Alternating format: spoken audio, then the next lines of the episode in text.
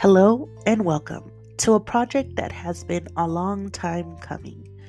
In this podcast, we will discuss lo cotidiano, but above all, I want to share stories. You will hear my immigrant story as well as other people's stories. Mi nombre es Cristina, or Christy, or Christy, or Chris, or Gris. You will hear me and my guests conversando en Spanglish. ¿Por qué? Because that is the hybrid world that is my reality and our reality.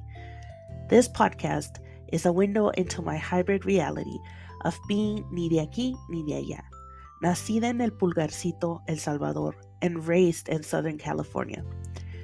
As a Latina, I have learned to be bicultural, trying to blend the experiences of being born in El Salvador a country from which my family fled and raised in the United States, while trying to keep alive my Salvadoran heritage. We will ride an up and down roller coaster de risas as I reminisce about the past and having thought provoking conversations with others que también navegan el mismo mundo de no pertenecer ni aquí o allá.